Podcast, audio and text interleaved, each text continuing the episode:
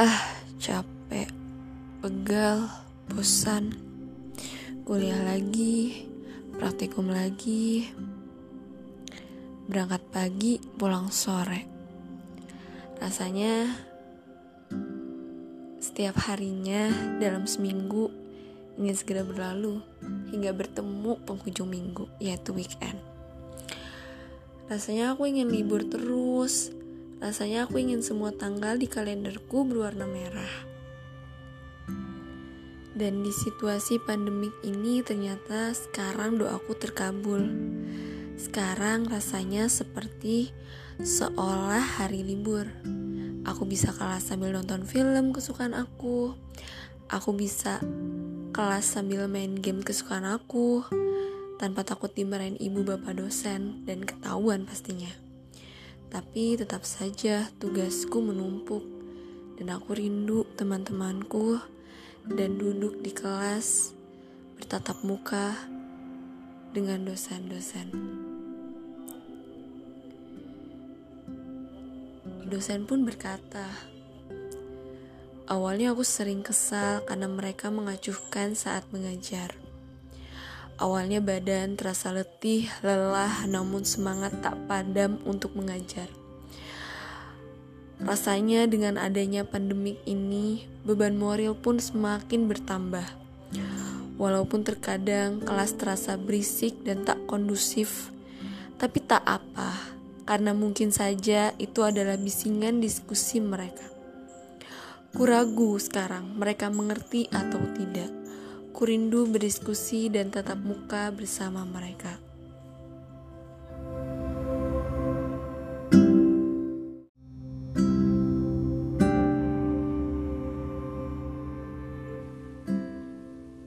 Sudah dari bulan Maret ya bertarung melawan bahaya dari COVID-19. Terasa sudah sekitar tiga bulan kita semua berjuang dalam ada yang berjuang di ada yang berjuang dengan mengikuti kebijakan physical distancing dari pemerintah. Ada yang berjuang dengan membantu sesama. 16.496 kasus di Indonesia. Memang banyak hal positif dan perkembangan yang semakin baik setiap harinya. Dan harapannya terus seperti itu. Agar corona di Indonesia dapat teratasi. Yang sembuh lebih besar daripada yang meninggal. Namun, mohon jangan cepat puas. Karena mari kita hadapin corona bersama-sama.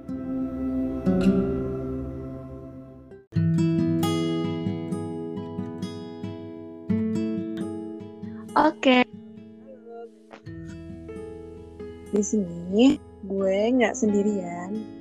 Gue lagi ditemenin sama temen gue, uh, Deski ya. Uh, balik lagi Bang Rifki. Jadi gue kenalin dulu ya.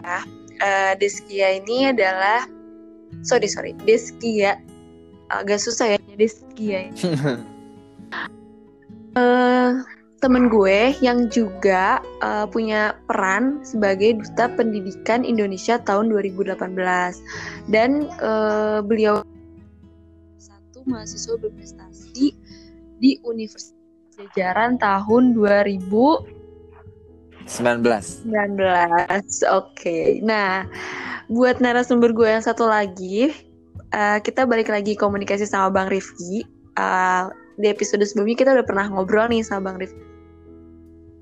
Jadi Bang Rifki ini adalah muda di salah satu universitas swasta di Bogor. Hai teman-teman, apa kabar?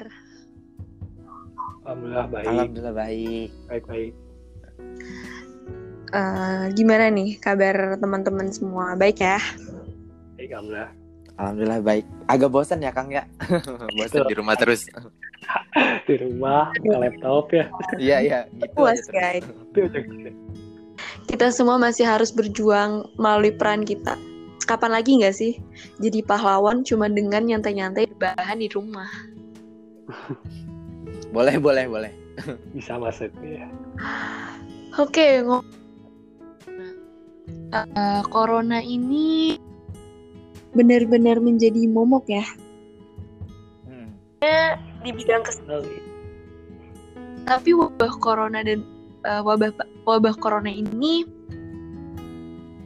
jadi momok mulai dari adanya ulama yang terus ekonomi terus juga pendidikan yang pasti berpengaruh. Uh, sudah hampir tiga bulan juga pemerintah melakukan physical distancing, yang mana kita harus menjaga jarak uh, antar individu untuk mengurangi dan memutus rantai dari uh, wabah virus corona ini. Kita nggak usah bahas bahaya dari karena emang mana ya emang banget gitu.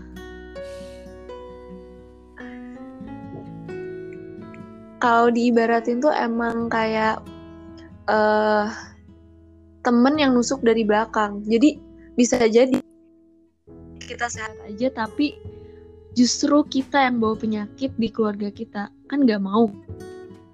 Nah karena nggak sendirian, gue juga lagi uh, ngobrol nih sama duta pendidikan. Tadi kan gue udah nyinggung bahwa yang namanya uh, wabah corona ini menjadi momok bahkan di dunia pendidikan. Nah sebelumnya gue kepo nih Des, tugas lo hmm. sebagai duta pendidikan tuh apa sih? Oh, sebenarnya uh, tugas dari Duta Pendidikan Indonesia itu sendiri satu mempromosikan advokasi di bidang pendidikan. Jadi kami melakukan kegiatan.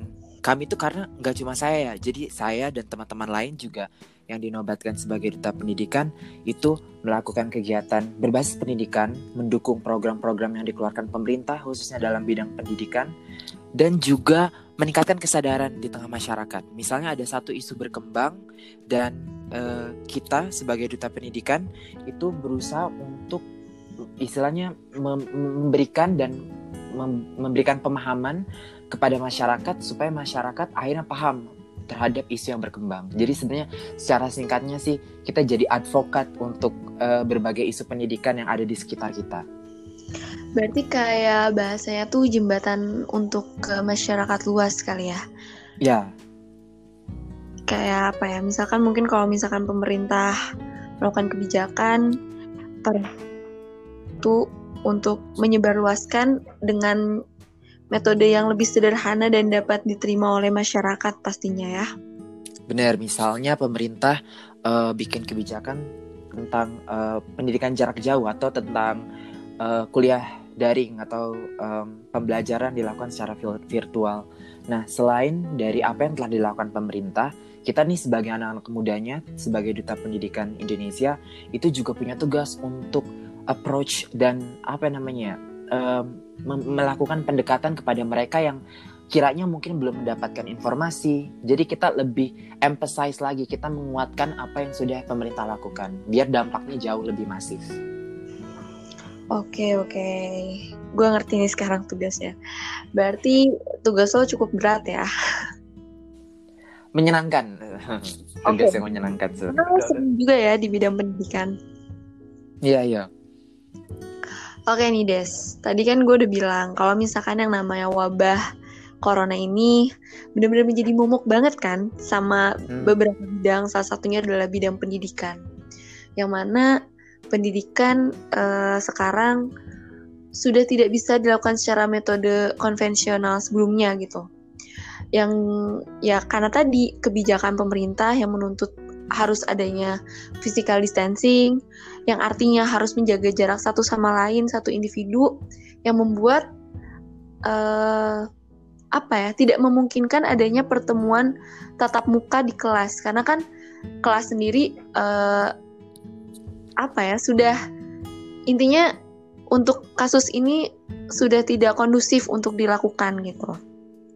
Nah, sebelum ngebahas tentang kondisi pendidikan atau metode uh, belajar mengajar pada pandemi ini, gue pengen nanya dulu sih, menurut lo sebagai duta pendidikan, sebenarnya metode konvensional yang dilakukan di Indonesia itu gimana sih, Des?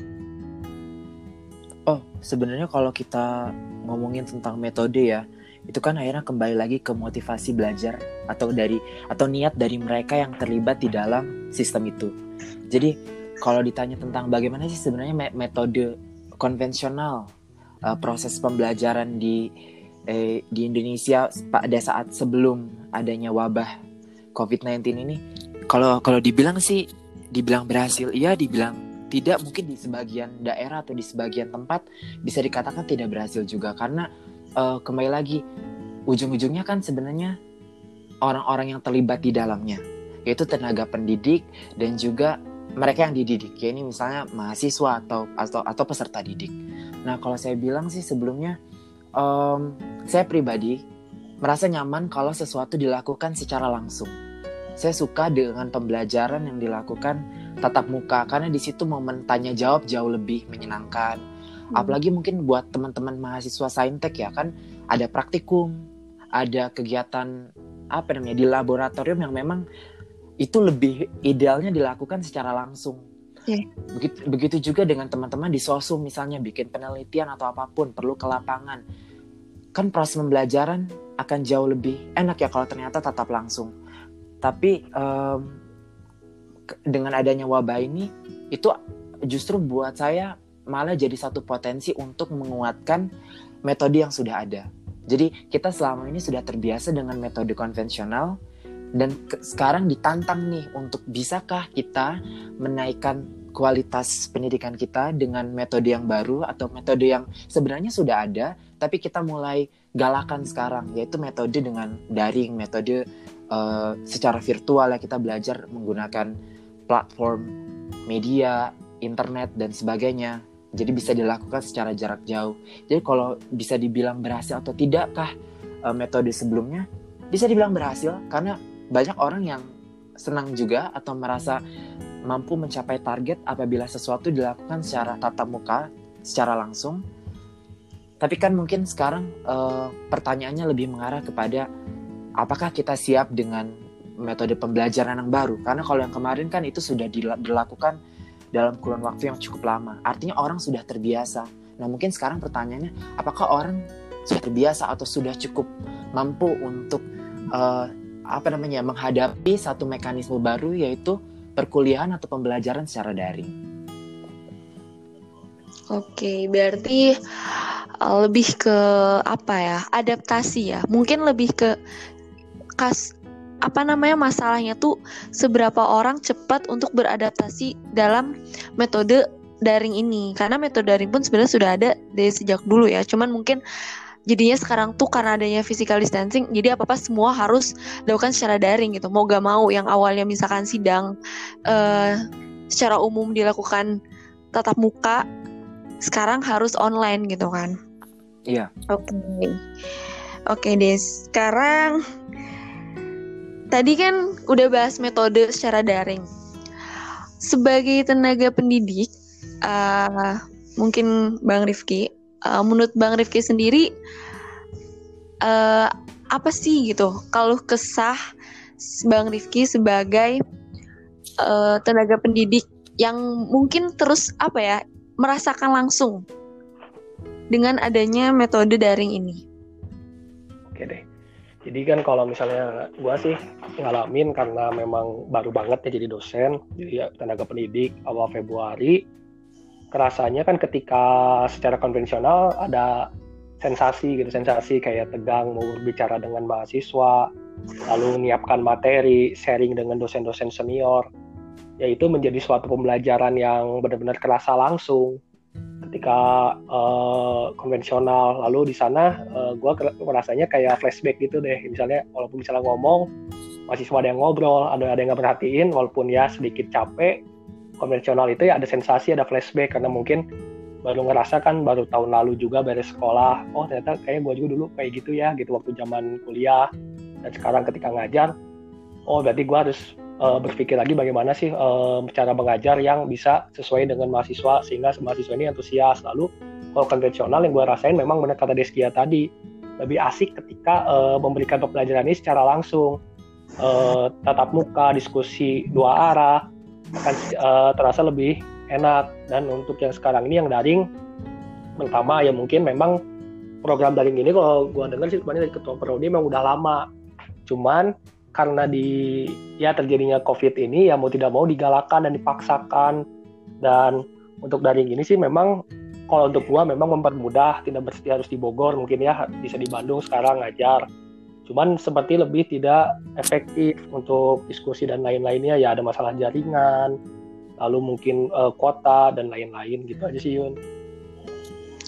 Oke oke berarti uh, sebenarnya karena Bang Rifki ini baru ngajar jadi nggak terlalu harus beradaptasi dengan yang apa ya nggak harus beradaptasi uh, yang terlalu sulit ya karena juga baru nyoba ngajar konvensional dan harus dipaksa sekarang secara daring gitu. Iya betul ya. Jadi nggak begitu secara signifikan sih nggak begitu terasa berdampak juga. Cuman ya yang dampaknya sekarang yang daring ini banyak positifnya mungkin mau tidak mau ya dipaksakan kan gitu baik dosen maupun mahasiswa mau tidak mau harus mengupgrade ilmunya harus mengupgrade penggunaan IT, platform-platform yang disiapkan oleh kampus uh, dengan kondisi saat ini gitu. Oke, berarti balik lagi ya dalam setiap kasus pasti ada positif sama negatifnya. Iya ya, pasti. Iya pasti. Oke, nah untuk Bang Rifki sendiri nih, adakah uh, apa ya namanya?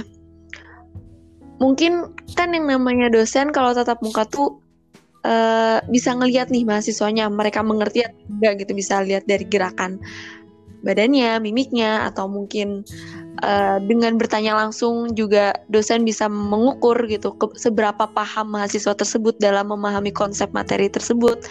Nah, gimana nih cara mengatasi secara daring? Itu sih. Oh, sekarang kalau daring kan kita ada platform uh, untuk tatap muka itu Zoom.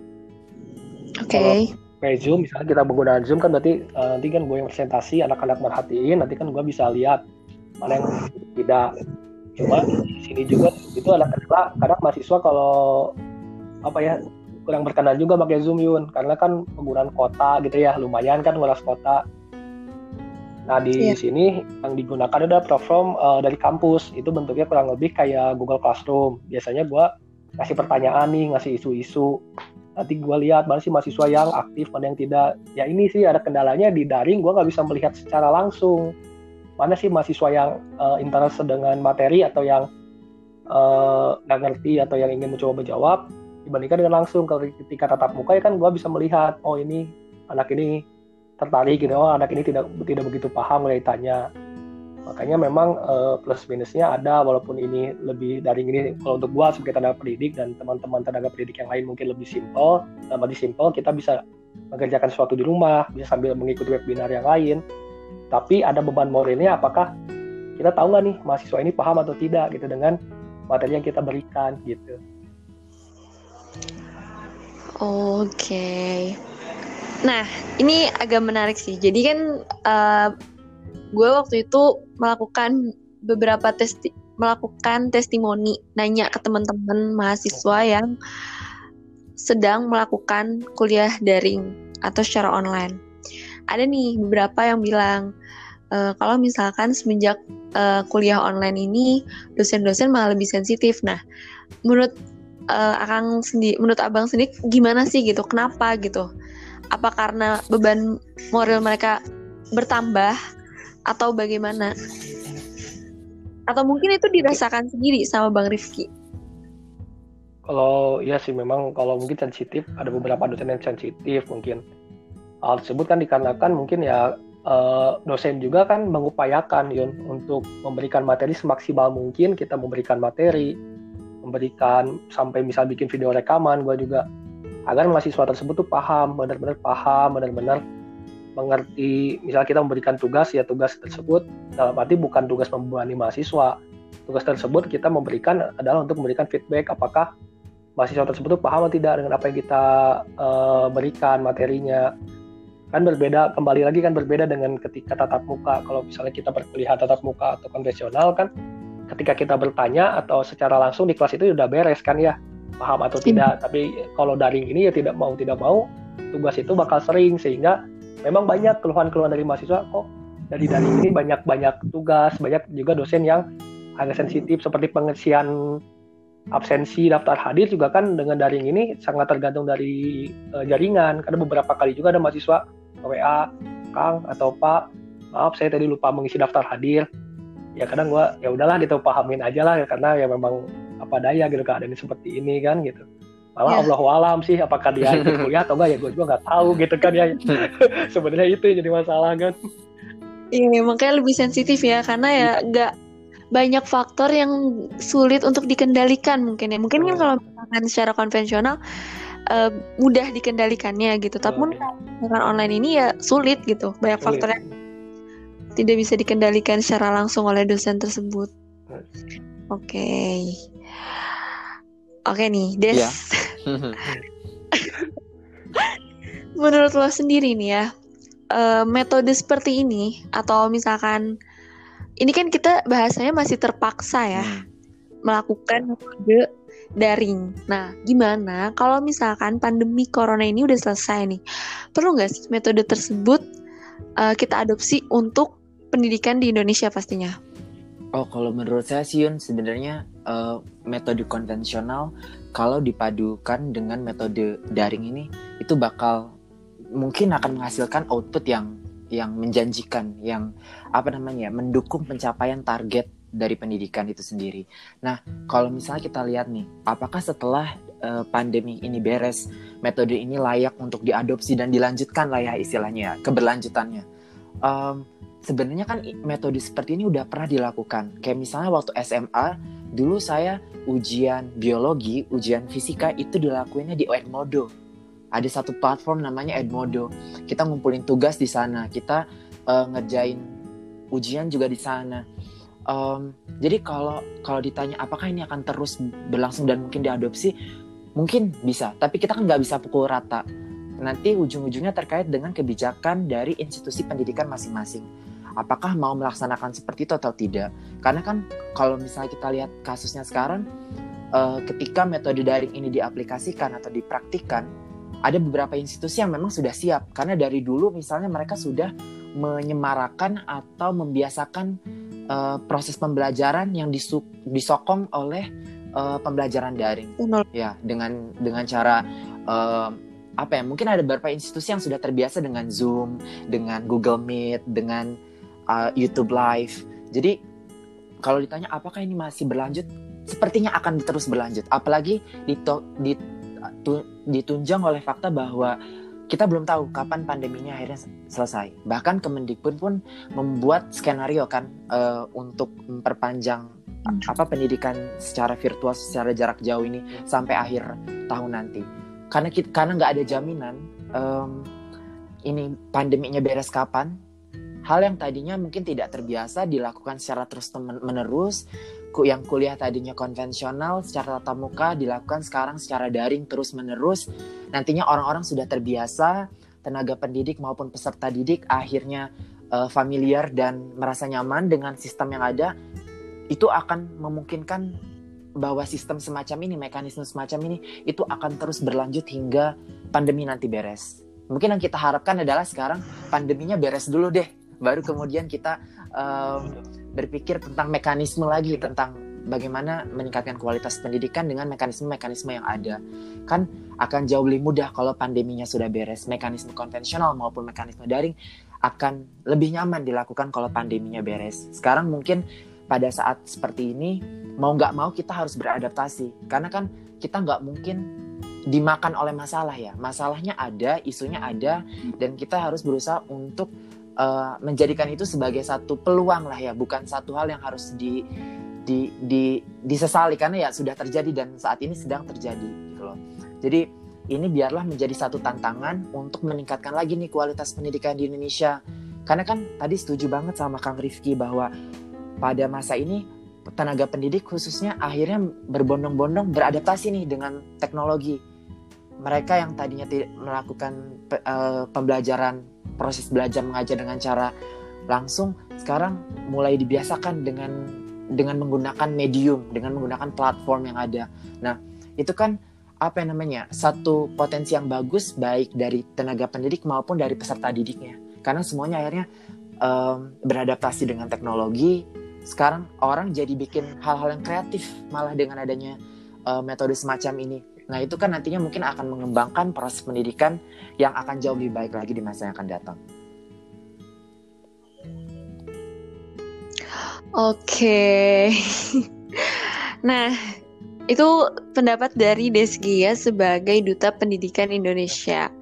Sekarang kalau seba sebagai tenaga pendidik langsung nih, Bang Rifki, gimana nih? Kalau misalkan metode daring ini perlu nggak sih diadopsi untuk keberlangsungan pendidikan di Indonesia setelah uh, eh, COVID-19? Baik, uh, jadi setuju banget dengan Deskia tadi memang kelihatannya kalau misalnya uh, kita pikirkan ini pandemiknya beres dulu. Lalu dengan adanya pandemik ini kita uh, memiliki solusi-solusi dengan hal-hal yang baru yang bisa meningkatkan pendidikan di Indonesia. Uh, salah satunya adalah misalnya dengan dari ini kalau misalnya ada diadopsi untuk gua sebagai tenaga pendidik itu sangat membantu sih Nah, bagi gini, yang dosen itu kan kadang suka ada uh, yang ke depannya mungkin ya proyek atau apa, mungkin sekolah lagi, misalnya kan ya sambil belajar. Ya dengan dari ini kan bisa dimanfaatkan. Misalnya gue lagi di mana di daerah mana mengadakan kuliah jadi tidak tidak sampai mahasiswa tidak hadir hari itu tetap hadir diadakan secara dari selain itu misalnya uh, tetap saja ada uh, pertemuan konvensional. Seperti misalnya perkuliahan perkuliahan uh, yang lab praktikum. Karena kan untuk praktikum uh, kita tidak bisa kan melaksanakan secara daring seperti ini. Karena tetap harus dilaksanakan secara konvensional. Karena itu kan psikomotor bukan teoritis. Di mana psikomotor ini harus secara praktek dilaksanakan. Lalu untuk uh, dari ya mungkin untuk beberapa misalnya uh, untuk kuliah-kuliah tertentu jadi dosen dari hadir dari itu dari dari kita manfaatkan. Lalu uh, selanjutnya dari ya dari covid ini bisa diambil hikmahnya ke depannya adalah tadi itu selain tenaga pendidik yang mau tidak mau harus bisa mempelajari platform-platform untuk pelajaran mahasiswa juga gua kira bisa lebih baik lagi dalam hal IT gitu misalnya mereka mau tidak mau ngulik lah untuk penggunaan penggunaan platform-platform uh, agar dapat uh, mendapatkan nilai yang maksimal.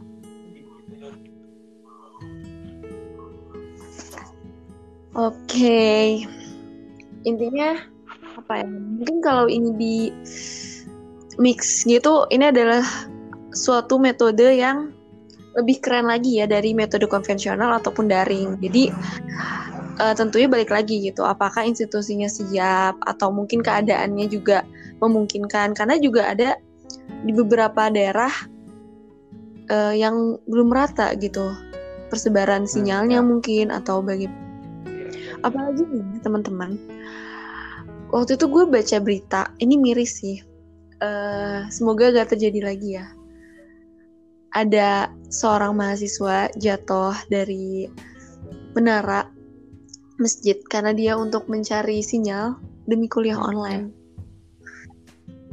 Itu miris sih sebenarnya. Dan banyak juga kok uh, para tenaga pendidik yang tadi dibilang sama Deskia bahwa gak semua masalahnya di sini adalah gak semua institusi pendidikan itu siap. Mungkin di pelosok-pelosok yang memang dari awal pendidikannya masih belum bisa secara konvensional aja belum bisa maksimal, apalagi secara daring gitu. Gak banyak, ada banyak gimana sih? Maksudnya ada banyak para tenaga pendidik langsung terjun ke mas ke siswanya untuk melakukan pendidikan tatap muka. Ya walaupun dilakukan secara terbatas. Seperti itu sih. Nah, menurut kalian nih, harapan kalian gimana sih buat kasus COVID-19 sendiri dan tentunya pasti pendidikan selama wabah ini. Gimana menurut kalian? Apa yang mau kalian ungkapkan dan kata positif apa yang mau kalian sebar buat temen-temen? Dari Deskia dulu deh. Oh, dari Kang Rifki dulu mungkin.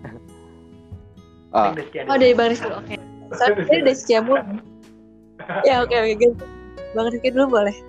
Oh, dulu dulu kalau mungkin kata-kata motivasi dengan covid ini kalau gue lihat banyak ambil hikmahnya aja gitu tidak selamanya suatu masalah suatu musibah ini membawa kita pada suatu keterpurukan buktinya di dunia pendidikan di ya akhirnya ada suatu kemajuan atau gebrakan yang mau tidak mau dipaksakan salah satunya dengan sekolah atau berkuliah dengan daring uh, banyak sih kemarin kayak sepupu juga kayak ngeluh.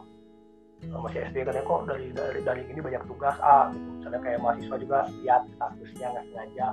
Kok dengan kuliah daring ini jadi makin banyak tugas? Kalau gue sih pengen pesannya lebih baik sekarang capek lebih baik sekarang uh, banyak tugas lebih baik sekarang berjuang lebih dibandingkan sebelumnya mungkin ketika konvensional tapi masa depan kalian bisa dicapai semal-semalsia kita, senakal-nakalnya kita, pasti kita punya cita-cita ingin sekolah di sekolah favorit. Semal-semalsia kita kuliah, pasti kita ingin kuliah lulus tepat waktu, nilai terbaik dan juga cepat mendapatkan pekerjaan atau uh, menjadi orang yang sukses. Itu aja mungkin kata-kata motivasinya. Oke. Kalau dari Desya sendiri gimana Des? Ha, mungkin harapannya satu yang pasti ini harapan setiap orang ya di mana pun mereka berada satu pandeminya itu semoga cepat berakhir karena um, adalah banyak sekali yang prediksi kapan um, satu pandemi ini bisa selesai dengan uh, perhitungan matematika dan sebagainya. Tapi kan memang tidak ada satu jaminan ya kapan sebenarnya ini bisa berakhir. Uh, harapan yang utama yang paling apa yang paling paling penting adalah ya pandemi ini semoga beres. Karena kan tadi benar banget disinggung oleh Yuni di awal bahwa pandemi COVID-19 ini kan gak cuma berdampak pada satu bidang. Jadi ini kayak efeknya uh, ke ekonomi iya ke politik iya. Semua orang akhirnya uh, semua bidang semua orang akhirnya membentuk satu pola pikir baru cara baru mekanisme baru untuk beradaptasi dengan uh, COVID-19 ini wabah COVID-19 ini. Nah uh, harapan berikutnya adalah khususnya di dalam bidang pendidikan sebenarnya kan um, sa satu sistem bagus atau tidak, satu mekanisme bagus atau tidak, itu kan terdiri atas orang-orang yang di dalamnya. Mereka aktor-aktor yang yang menjalankan sistem atau mekanisme tersebut. Jadi daripada mengutuk keadaan dalam artian uh, marah-marah nih sama COVID-19, mendingan ini dipakai untuk uh, belajar secara lebih berkualitas dan lebih baik. Jadi tantangan wabah ini sebenarnya jadi pembelajaran buat banyak orang. Apakah ketika kita ditantang oleh satu wabah seperti ini kita bisa meningkatkan kualitas diri atau tidak? Karena kan sebenarnya value dari pembelajaran itu kan niat dan motivasi. Karena mau pakai metode konvensional atau mau pakai metode daring pun itu kembali ke motivasi dari mereka yang ada di dalamnya, tenaga pendidik dan peserta didiknya. Karena kita nggak bisa bilang satu metode atau satu mekanisme lebih bagus daripada satu lainnya. Itu uh, hanya karena dari bentuknya tapi dari orang-orang yang yang menjalankannya. Nah yang paling penting adalah semoga semua orang pada saat ini paham untuk satu menghormati satu sama lain.